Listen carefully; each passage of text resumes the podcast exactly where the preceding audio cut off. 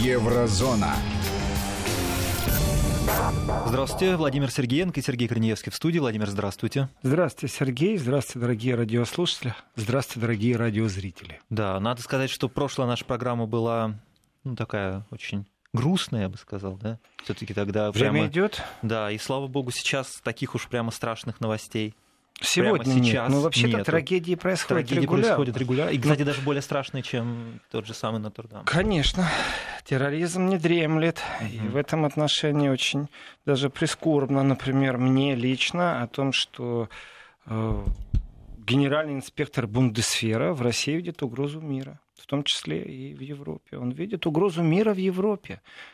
Э, генеральный инспектор Бундесфера это большая должность для Германии. Э, И если уж такие люди, скажем так, в таких погонах э, начинают говорить, то они должны ну, хотя бы быть э, не на подпитке вчерашнего дня, ну, не, не жить в прошлом.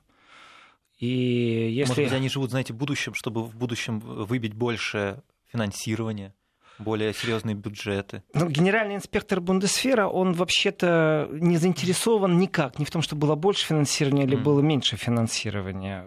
Это Эберхард Цорн, и дал он интервью в субботу, и можно это интервью называть так. Факты говорят сами за себя, сказал генеральный инспектор Бундесфера. У него зарплата, в принципе, он профессиональный военный. Но когда профессиональные военные начинают рассуждать, э, политики, поли- не политизируют даже, а политиканствующие. То есть он занимается политиканством. Вое- Язык военных во время интервью, он немного иной. И если рассуждения генерального инспектора Бундесфера взять и проанализировать, то что он сказал? Вот я даже... Вот вы, наверное, не ознакомлены с этим интервью. Но как вы думаете, если человеку нужно объяснить на весь мир, во-первых, что он разбирается в политике, во-вторых, это западный военный, э, в-третьих, э, что он расскажет, почему мир вот в Европе э, находится, в принципе, под жутким, прям, можно сказать, невыносимым гнетом России. Прям вот нету мира в Европе, потому что Россия такой вот агрессор и угроза вот, достаточно сильная из России. Как вы думаете, какие аргументы он будет? Я уверен, что вы сейчас их просто назовете. Ну, я не знаю. Я думаю, что, во-первых, нужно будет э, срочно, он говорит, да? срочно забыть про Северный поток-2, в котором Германия очень активно Абсолютно участвует. правильно. Это надо Он, он и не вспомнил об Да, этом, это было это бы точно. странно. С врагом нельзя сотрудничать в Да. таком ключе. И Да. говорить про Украину, наверное, да, про Ну, вот эти все дела. Украина, аннексия Крыма, это он обязательно сказал. Он сказал отравление Скрипалей. Да. Что он еще может сказать в данном случае генеральный инспектор Бундесфера? И сказал о нарушении договора о ДРСМНД. Э, Вывод. Если Хм. генеральные инспектора Бундесфера рассуждают на уровне Солсбери опасность всей Европе, э, то, в принципе, я не знаю, что он там делает. Что он там инспектирует и почему он там вообще генеральный инспектор, и что этот Ну, это Цорн- такой разговор на уровне кухни, да? это, на- это действительно кухонный разговор. Мгм. Такая повторялочка, которая достаточно часто звучала даже в прошлом. Ее вот сейчас нету просто вообще. Ее уже пару недель как нету в повестке. И вдруг опомнился. То есть, я не знаю, может, ему не ту шпаргалку дали. Он должен был это зачитать на каком-нибудь там э, натовском саммите, а он взял и открыл сейчас. Не знаю, что с ним случилось, но дело в том, что... э, Это мантра такая своего рода. это мантра, но человек э, в противовес, давайте так, он говорит это все в противовес мирным пасхальным маршам, которые были в Европе. Там полторы тысячи в Дюссельдорфе, тысяча в Берлине. Жалкая, ничтожная циферка, я бы так сказал. Почему жалкая, ничтожная циферка? Об этом рассказывал я на выходных в Еврозоне. Э, Коротко повторю, что повестка, в принципе, чудовищная. Организаторы, такое ощущение, что они вообще с головой не дружат. Если вы действительно ощущаете, что мир в опасности, так называйте своими вещами то, что вас тревожит. И выйдут тысячи, десятки тысяч людей выйдут на улицы. Если же для вас существует ваш собственный мирок, в котором, я цитирую, разоружение вместо вооружения, запретить ядерное оружие. Вот это повестка пасхальных э, мирных маршей в Германии. Когда-то эти марши собирали сотни тысяч людей. Да, когда-то было и финансирование от Советского Союза. Как мы знаем, э, противовес иногда действует хорошо на некоторые инициативы мирного порядка. Но как можно сегодня в здравом уме попробовать собрать люди э, под каким-то утопическим, нереально воплотивым лозунгом? Ну, давайте вот действительно превратим все в клоунаду, как выборы э, мэра Рейкьявика. Каждому по полотенцу, в каждом зоопарке по белому медведю. Это выполнимо. Ну, зато он стал да. мэром, да. Может, это действительно такой тренд сейчас. Вот нужно просто говорить о чем-то и быть просто популярным, и будешь э, и президентом, или бургомистром, или министром, или кем угодно. Но действительно, пасхальные марши достаточно печальная штука сейчас. Это полторы тысячи в Дюссельдорфе. Это самое большое было собрание людей. А, если бы они написали, э, давайте заберем наших солдат от границ России, как минимум вышло бы огромное количество русскоговорящих и поддержало бы их, я так думаю. Партии левых бы их поддержали, пару профсоюзиков, небольших, не самые, ну, профсоюзы редко вмешиваются в такие вещи, но можно было бы информационно разогнать. Но запретить ядерное оружие, алло, Здрасте, инициаторы. Вы вообще с реальностью не дружите. И вот представьте себе, идут пасхальные марши, и в этот момент сидит генерал такой в погонах, такой, это, это большой чиновник на самом деле, и дает интервью, и рассказывает о том, что Россия представляет угрозу в мире. Вот это два события. Он дает интервью, и прямо в этот же момент происходит э, марши. Я думаю, что о маршах мало кто услышал, но я надеюсь, что этого генерала никто не слышит, потому что, во-первых, неинтересно. Ну, скучно.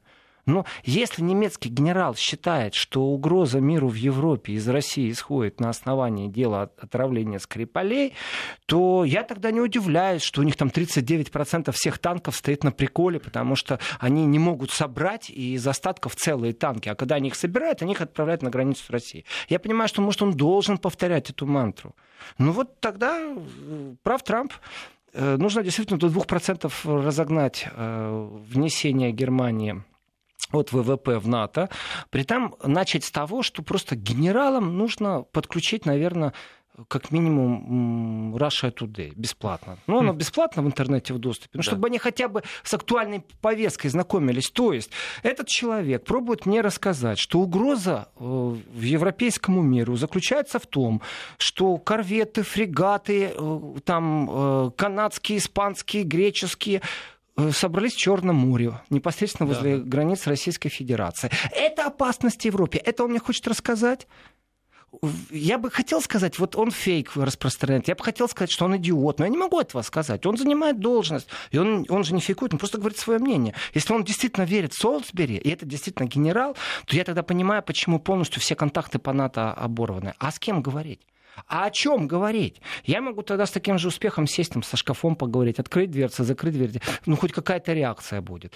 Вот о чем говорить с военным, который говорит языком дешевых, необразованных политиков? Вот это мое и клемление.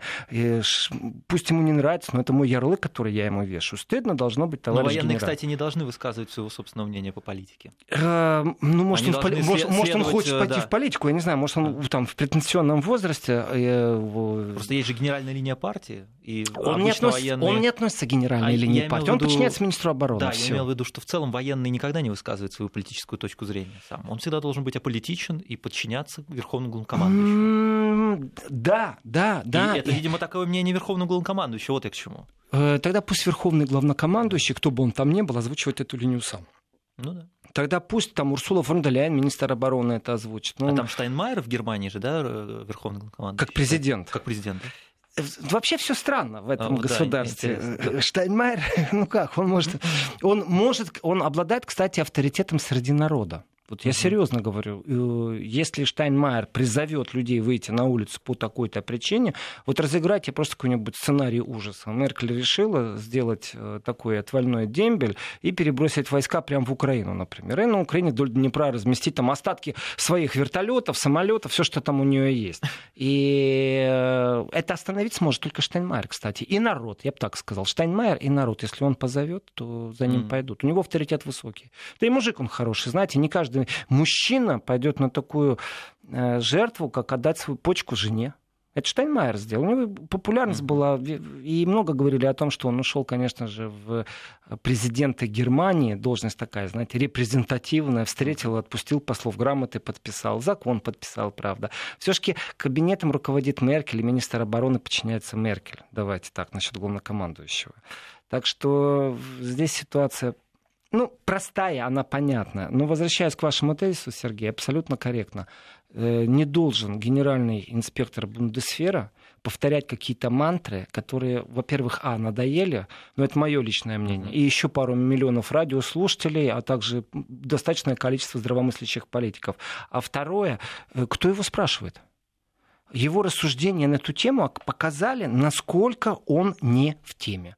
Вот его тема, насколько он не в теме. Все, точка. Э, это потрясающе. Германия озабочена э, угрозой в Европе, которая исходит из России, и в том числе это вот э, Скрипали, его большая проблема. Точка на этом генерале. Мне больше нечего добавить о Эрхарде Цорне, потому что абсолютно неинтересно. И с другой стороны, я не вижу возможности сегодня наладить диалог. Вот действительно, если вот такие там все, то о чем с ними говорить? Не о чем. Поэтому пауза, либо пока их не заменят, либо пока они не включат Russia Today, не посмотрят нормальные новости, там пару недель актуализируются э, в новостной теме, и после этого начнут здраво мыслить. Все, точка. При этом э, антикомплимент полностью организаторам пасхальных э, мирных маршей в Германии, потому что с Повецкой давайте ядерное оружие э, разоружим, в принципе, бред сивой кобылы. Ну, ни одно государство не откажется добровольно от ядерного оружия сегодня. Особенно, когда ваши танки и корветы находятся на границе с Россией. Вот прямо Россия сейчас пойдет. Или э, тоже, вот давайте так, о маразме повестки этого марша. Э, а в Германии что, есть ядерное оружие? Ну, чтобы народ как-то зацепить. Немцев интересует Германия больше всего. На втором месте Европа, на третьем месте все остальное. Там есть американские бомбы, да? Ну тогда поставьте в повестку, долой американские бомбы, ядерные mm. боеголовки с нашей территории. Германия безъядерная э, территория. А поставьте в Германии нет повестку. ядерного Нет, своего, у Германии да? нету и не будет. Я надеюсь, точно не будет, по крайней мере, на нашем веку. Э, это и конституционно, и, и не нужно им оружие массового поражения. Да и угрозы они не испытывают. Вот разве что э, Эберхард Цорн испытывает такую угрозу, а так, э, ну мало ли. Мало ли. Может, он что-то знает о Скрипалях, чего мы не знаем, но тогда он должен был бы это сказать. А если уж говорить о НАТО, знаете, э, то в этом контексте, конечно, вот стоит очередь поздравить еще не утвержденного, но избранного украинским народом президента. Ну, Меркель уже поздравила. Меркель поздравила, притом очень, очень специфически поздравила Меркель. А она ему телеграмку послала. Mm-hmm. Притом эту телеграмку э, озвучила помощница Меркель в Твиттере первично. То есть, ну, конечно, на официальном сайте есть уже у правительства, но, тем не менее, первично что-то... Это как пренебрежение можно рассматривать? Э, не знаю. Меркель, наверное, решила уступить Зеленского Макрону. Пусть простят меня все, вся эта тройка, которую я сейчас назвал. Ну, а как по-другому говорить о такой ситуации? И... Но она пригласила его в Берлин, по-моему. Конечно. Не, ну это было бы уже наглость, если бы она его просто поздравила, там, поздравлюхи послала бы. Сейчас же можно разговаривать таким специфическим языком, uh-huh. потому что шоу-бизнес может внести определенную лингвистику э, в политическое и в дипломатическое общение. Я теперь uh-huh. представляю ее, бэби, э, что там с кредитом от Международного валютного фонда и что-нибудь в таком же отвехе, конкурс капитанов КТН. На самом деле ситуация и не грустная, и не печальна. Э, вот стоит плавно перейти вы меня сбили, Сергей, тем, что спросили про Меркель, а я хотел сказать, что генсек НАТО поздравил. Да. То есть, э... И он так еще это сделал очень официально, по-моему, видео. Да? Ну, представьте себе, насколько, насколько для них это важно. Угу. Вот от кого я ожидал телеграмму? Это от генсека НАТО. Вот просто послали телеграмму, но зафиксировался, что я тут в курсе всех событий, приходи, поговорим, если что там. Э, кстати, можешь денег попросить там на переоборудование, новое оборудование, на образование для офицеров, специалистов вышли. Нет, то есть он продемонстрировал свой интерес э, как генерального секретаря НАТО. Это не интерес НАТО, между прочим, это интерес сегодня генерального секретаря НАТО. Стольтенберг в этом отношении, ну, первично давайте так, он политик, а только потом он стал генсеком НАТО. Э, и его демонстрация своего личного интереса, подчеркиваю, лич, это лично его интерес, это его вектор развития, это его мысли. А вот вторично вся организация, там отсутствует такая вертикаль бюрократическая, как в Брюсселе, чтобы вначале все собрались, проголосовали, в каком виде будет э, телеграмма. Он генсек НАТО, он поздравил. Но сделано это, знаете, так, настолько демонстрируя заинтересованность НАТО, вот без, без покрывала даже какого-то. Ну, надо было надеть какую-то маску приличия, не знаю, действительно телеграмму поставить. Ой, нам так хочется, ой, мы так должны. Ну, значит, скоро увидитесь вы с Зеленским, поговорите о ваших проблемах. Я думаю, у генсека НАТО Стольтенберга хватит мужества поднять э, два вопроса. Первое — это коррупция в армии, хищение украинское. Mm-hmm. Э, ну и Зеленскому, наверное, будет интересно поговорить. Я думаю, да. Здесь, э, конечно же, у НАТО нету собственной разведки, между mm-hmm. прочим, как таковой. И контрразведки у них, собственно, нет. У них там все по-другому. Но поговорить о хищениях в украинской армии это хорошая тема. Почему? Потому что вот здесь начинается пересечение интересов по безопасности. Э, контрабанда оружия, когда существует без виз, то вещь достаточно очень даже легкая. Э, и опасность озвучивать надо, в том числе и предлагать какие-то особые там не знаю, э, новые сегменты совместных программ. Не только как минировать и разминировать э, поля нужно учить. Угу. Это первая тема. И вторая тема.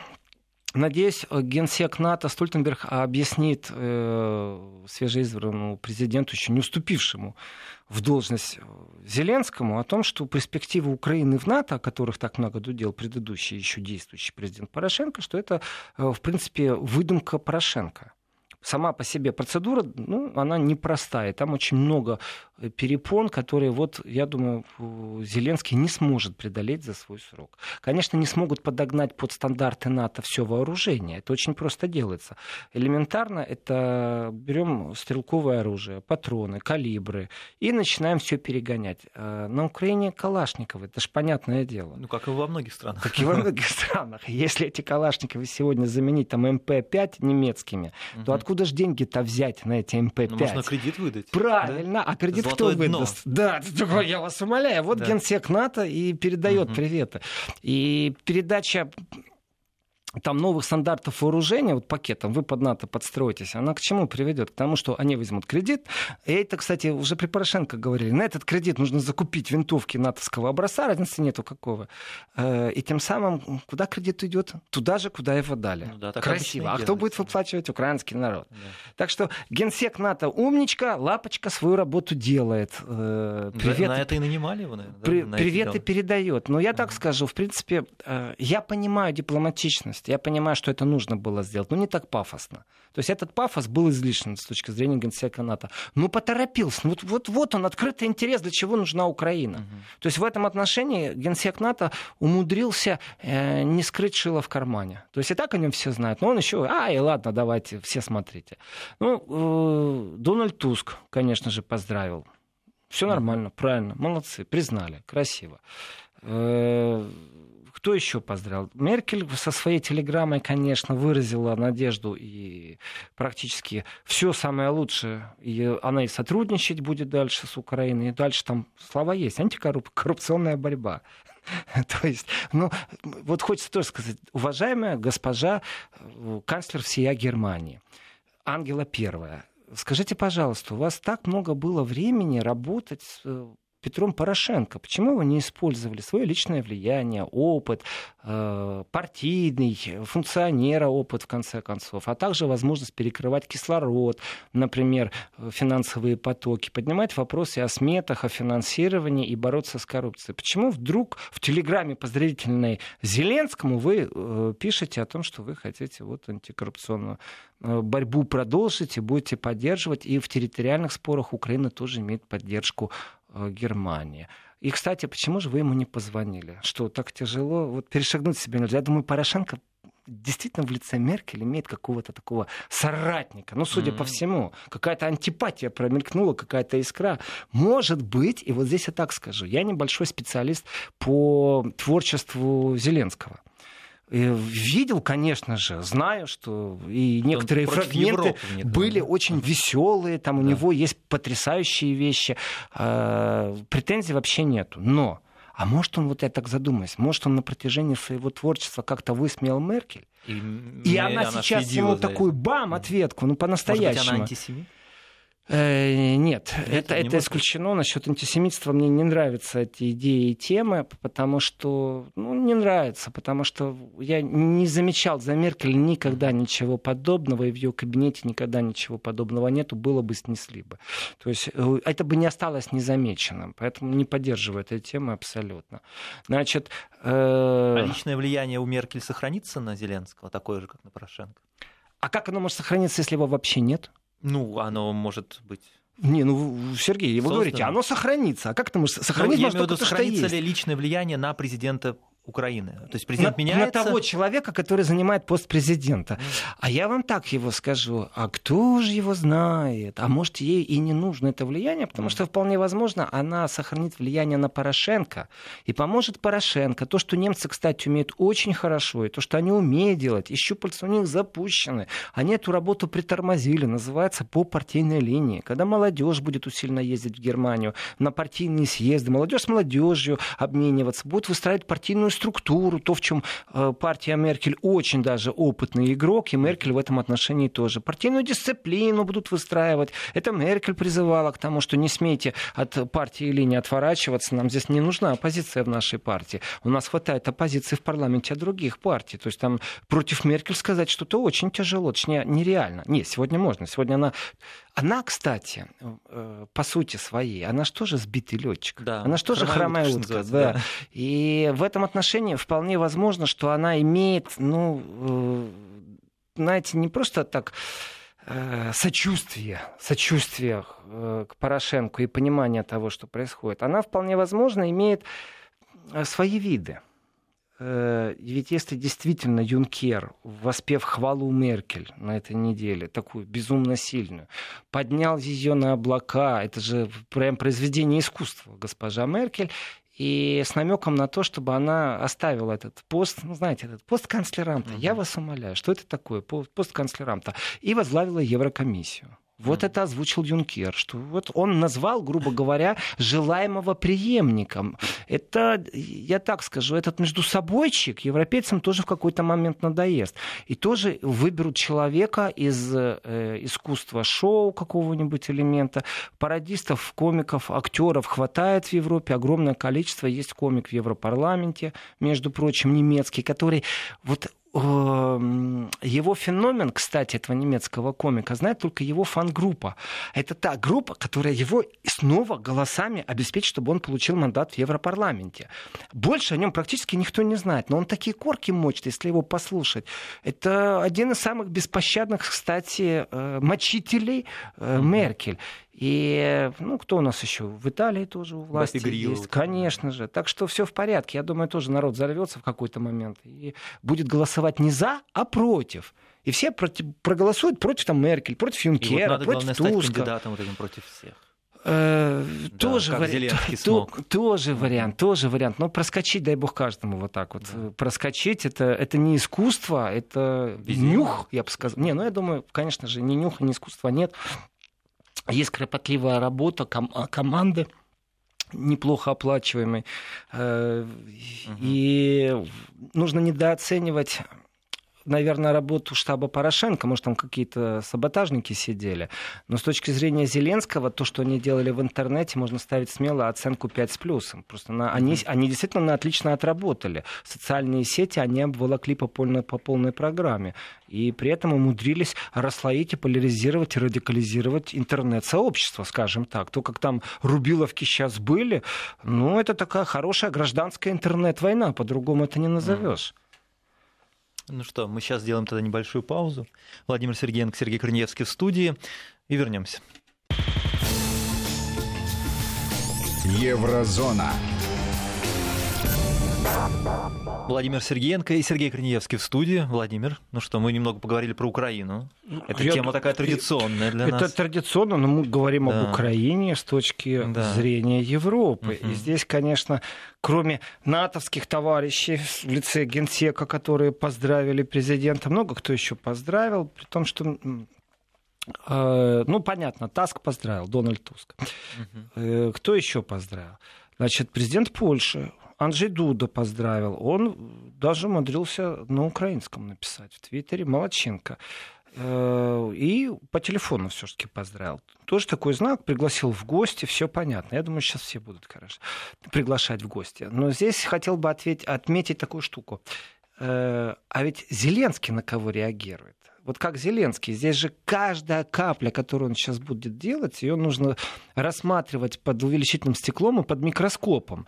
Так вот, Зеленский, что вы думаете? Э, в Фейсбуке у себя запостил, что да я там э, прочитал твиттер Анджея Дуды, или меня Стольтенберг там поздравил? Нет, конечно э, команда в Фейсбуке Зеленского разместила фотографию, где он разговаривает с Макроном.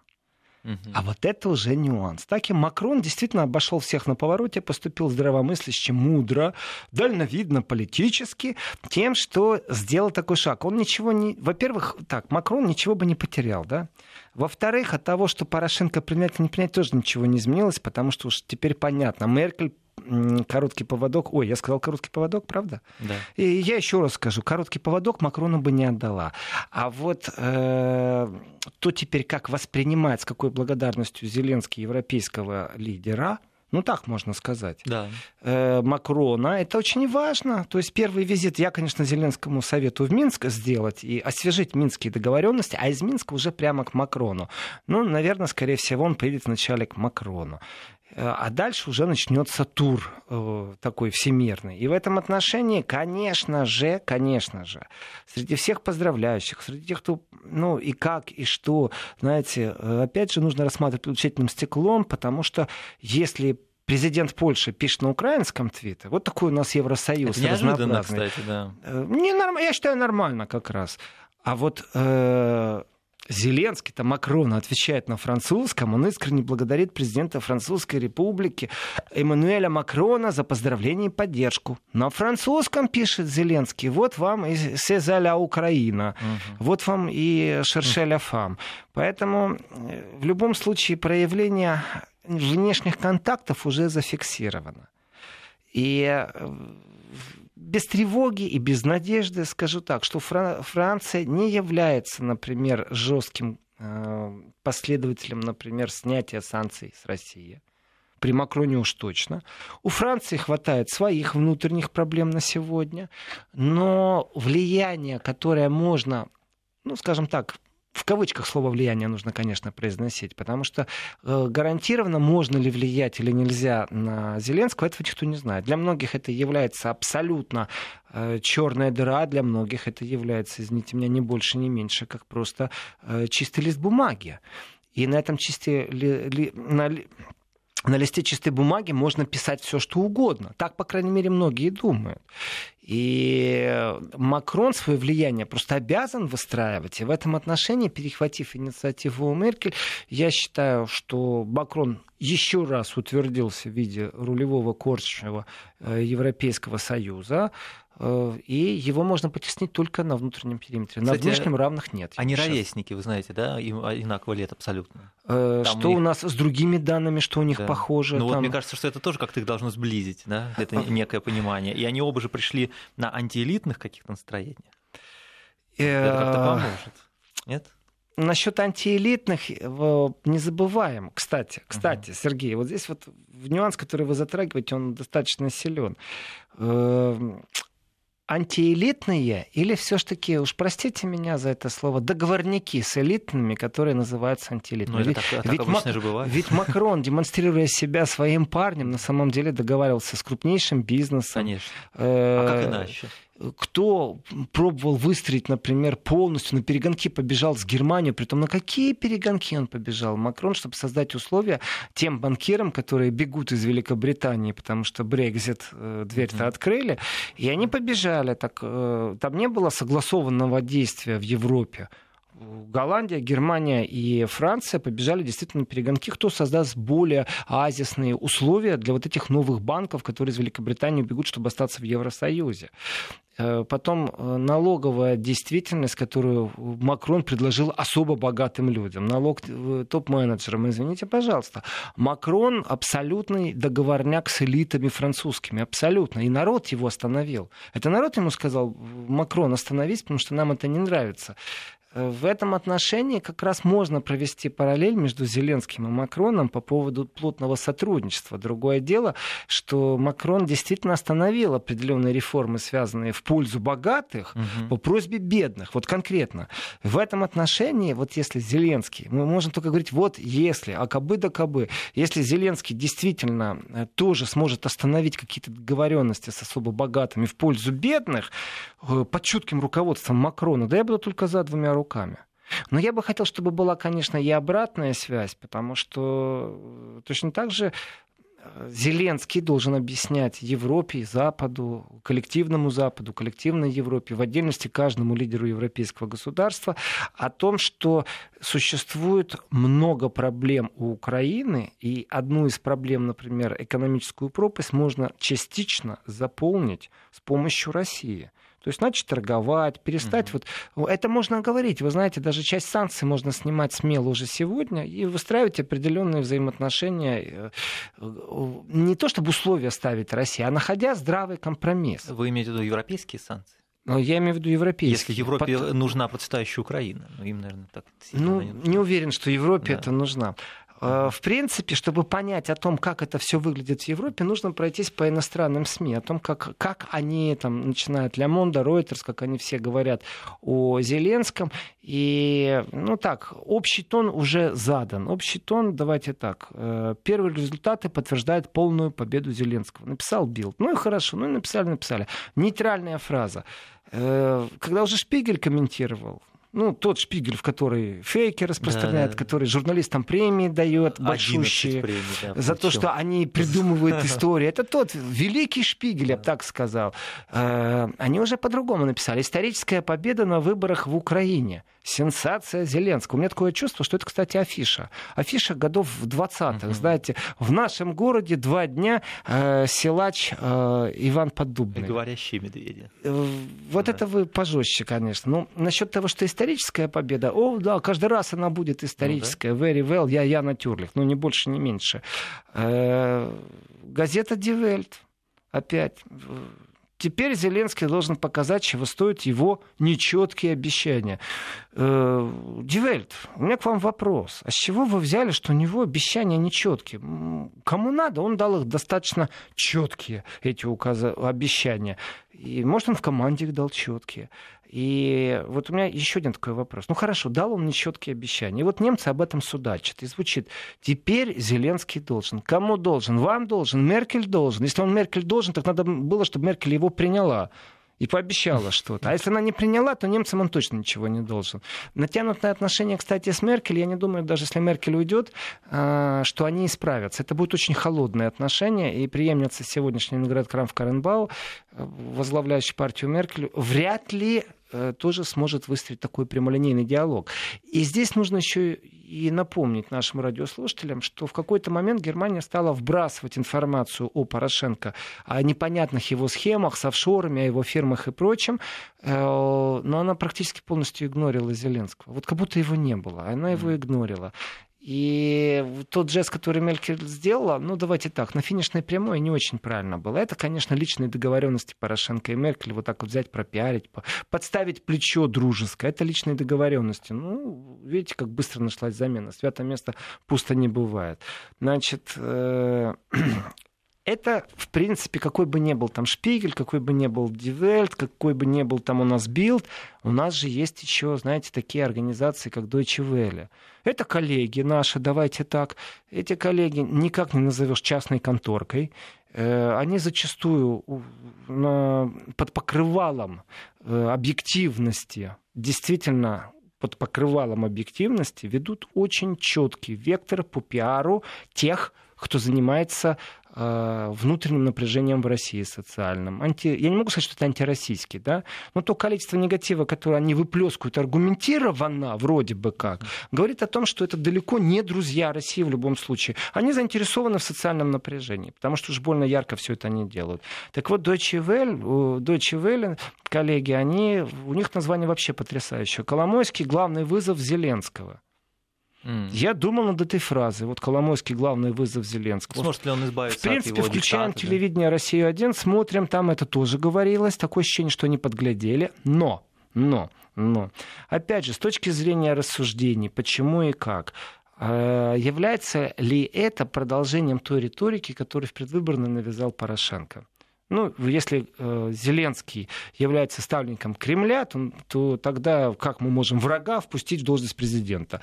Украинский народ показал, что мы тебе не верим раз, а второе, даже, э, даже если бы мы тебе поверили, вот нам лучше пророссийский, как ты говоришь. Все, вот две точки. Либо мы не верим, что он пророссийский, либо верим, он да, пророссийский, поэтому мы его избираем. Все, других альтернатив нету. Так нет же, Deutsche Welle все-таки хочет разобраться э, по поводу Коломойска. Небольшая пауза у нас. Вести ФМ. И вот мы вновь в эфире. Э, Продолжаем. Разобраться. Продолжаем. Продолжаем. И кроме, ну, скажем, Deutsche Welle, Die Welt, на них же свет клином не сошелся. И кроме того, что на них свет клином не сошелся, есть еще и Guardian. Они, знаете, так, более лаконичны. И в их лаконичности оно прозвучало так. Комедиант одержал блестящую победу на выборах в Украине. Комедиант. Вот комедиант, Гардиан. Я не знаю насчет лаконичности, правильно это или неправильно вот такие вещи делать. Но в принципе... Вы думаете, они хотели его обидеть? Ну, я думаю, они, по крайней мере, не хотели его обидеть, но они захотели вдруг поговорить на эту тему. Uh-huh. Насчет блестящей победы на выборах, ну да. ну да, почему нет, открытым текстом. Насчет комедианта, является ли это лаконичным или не лаконичным, Гардиан умудрилась, по крайней мере, нам дать четко свою позицию, как они это видят. И в этой позиции, э, ну, я так скажу, не худшая, потому что по сравнению с Deutsche Welle, конечно, которые э, называют Коломойского главным вызовом Зеленского, Зеленского, потрясающие эксперты. Ну, как всегда, знаете, это неофициальный голос, голос эксперта. Да, Но тем не менее, тем не менее, давайте посмотрим, что у нас э, говорит The Times. Э, тоже, это же потрясающая, уникальная СМИ. У них заголовок такой. Комик Владимир Зеленский одерживает блестящую победу на выборах э, на Украине. Теперь пробуем разобраться. Частично они, конечно, подсмотрели в «Гардиан». Видать, у них там есть свои каналы. По поводу комика и комедианта. По поводу блестящей победы тоже совпадает. Э, Все остальное, ну, имя, фамилия, знаете, по крайней мере, The Times взяла на себя смелость и в заголовке написать, что это Зеленский и зовут его Владимир, а не просто какой-то там комедиант. В этом отношении Гардиан, конечно, абсолютно не права. Ну, Гардиан же более желтая. Э, конечно, да. она больше желтая и более язвительная. Я считаю, это язвительно угу. не указать имя, фамилия. А. Это, это язвочка такая, сатира, гэг, опять же. Но с другой стороны, ну не привыкать же Зеленскому. Я думаю... Но он сам сказал, что я клоун. Помните, у него было такое заявление. Ну, и мы все тут клоуны. Великая угу. профессия на самом да. деле, и очень тяжелая. И кроме того, что у нас есть Times, у нас еще Independent. Они тоже, они тоже почему-то решили, они написали комик Зеленский одержит победу, унижая действующего президента Петра Порошенко. То есть акцент в Independence идет на том, что кто-то кого-то унизил. Ну, конфликт должен быть, конечно. Так лучше читается, продается. Ну, может быть, может быть. Заголовок вещь великая. Нужно да. посидеть, подумать, как сделать mm-hmm. так, чтобы твоя газета, по крайней мере, на автозаправке была приобретена в первую очередь, а не во вторую. Лемонт пишет нам, французы, они вообще молодцы, мы же понимаем, уже четко известно, они будут дружить с Зеленским, и Зеленский уже на французском пишет смс молодчинка, и всему миру говорит о том, что он пишет по-французски, у него, я думаю, он на «ты» вообще, с Макроном все в порядке. Э, так вот, Владимир Зеленский выигрывает президентские выборы, страна совершает скачок в неизвестное. Здесь уже попытка политически. Французы э, политически пробуют осмыслить куда же Украина идет, и для них она идет неизвестно. Ну, вот представьте себе, э, надо же французам объяснить тогда, уважаемые друзья, кто слушает нас во Франции, объясните всем французам, если есть такая возможность. Э, можете листовки создать, разбрасывать. Не считайте это пропагандой. Представляете, что э, насколько украинцы сыты были политикой Порошенко, что им лучше, по вашему мнению, неизвестно. Лучше хоть куда-нибудь. А, да. а с другой стороны, может, это для французов неизвестно, а для украинцев очень даже известно. И это известно называется... Вот есть такое понятие «без виз». Это одно слово «без виз». Красиво же звучит. Символ. Да. Вот теперь без по, без Порохо, без Порошенко. Вот. вот теперь будет такое. Тоже нужно объяснить, что на самом деле неизвестно, это хорошо известное будущее. Называется, но без Порошенко. Э, остаемся в Европе. Газета Выборча. Потрясающая. Она отреагировала на выборы э, нормально, скажем так. Цитата. Новый президент Украины также будет вызовом, только теперь не для Коломойского, э, для Евросоюза и Польши. Но ну, Польша что я сама могу- вызов для Ну что да? я могу сказать? Газета Выборча. На самом деле вы не глупы. Дело в том, что если Евросоюз, э, разницы нету в лице кого? В лице Дональда Таска, в лице Дуды, в лице Радио Мария, там кто угодно. Э, Вы, когда финансировали с помощью вашей разведки Майдан и э, помогали листовки печатать, вы о чем думали? Вам на зло России нужно было что-то делать? Или вы действительно так за демократию переживали? Или так вот руку на сердце положите, товарищи, которые работают в газете «Выборче», и скажите, может, э, план был далеко таким идущим, более глубоким? Например, польские яблоки, польский лук, польский э, вообще сельскохозяйственный продукт весь заходит на Украину, а и украинцы покупают потому что у них в стране разруха. А дальше вы же э, заходите и покупаете земли там по дешевке, потом берете этих украинцев себе на работу и платите им не так же, как и себе, а по дешевке, не соблюдая никаких социальных норм, не выплачивая ни э, в пенсионную никуда фонд, э, ни в в здравоохранение. То есть, на самом деле, гастарбайтеры из Украины, больше всего присутствующие в Польше, может, это был ваш далеко идущий план? И теперь, конечно же, это вызов вам. Представьте себе, что украинцы к вам не поедут. Или представьте себе, что Зеленский наконец задумается о том, что за каждого человека, который в Польше пребывает такое-то время, а уж если будет доказано, что он работает, потом легально расписочку там дайте, э, Польша просто должна заплатить налог не этому человеку, не в свою кассу, а на Украину, потому что она использует трудовой ресурс украинцев, пользуясь тем, что в Украине э, на всей территории вот такая вот катастрофа экономическая. Думаете, получится безработица. создать такой Нет, механизм? нет, механизм такой тяжело будет создать, Да. потому что там Европа возмутится. Но можно говорить на эту тему и пить кровь, я так скажу. Заставлять нервничать оппонента. Перестать танцевать под э, польскими, скажем, специалистами, назовем их так, специалистами-кураторами, э, которые свои щупальца очень хорошо пустили в некоторых местах на Западной Украине, например. И в этом отношении э, два-три скандала по спецслужбам, сказать, друзья, до свидос, вот так вот, можно сказать по-польски, до видения. И на этом все закончится. Я думаю, они на любом поймут. И даже сейчас они понимают, о чем я говорю. В этом отношении надейтесь, что Зеленский как раз будет а, выстраивать какой-то особый вектор и нуждается в польской поддержке. Э, И при том, за державу обидно, особенно за тех гастарбайтеров, на которых в том числе сегодня держится экономика Украины. Ну, те деньги, которые перечисляются э, на Украину из Европы. Э, А как вам такое название? Это другой польский сад, tvn24.pl. Украинцы передали правление государства человеку без какого-либо политического опыта.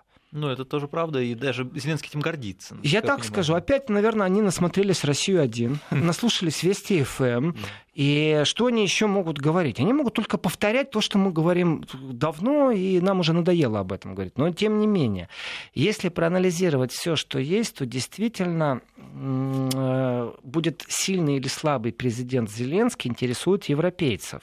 Но их как интересует? Он должен быть сильный или слабый, но не с точки зрения себя как президента.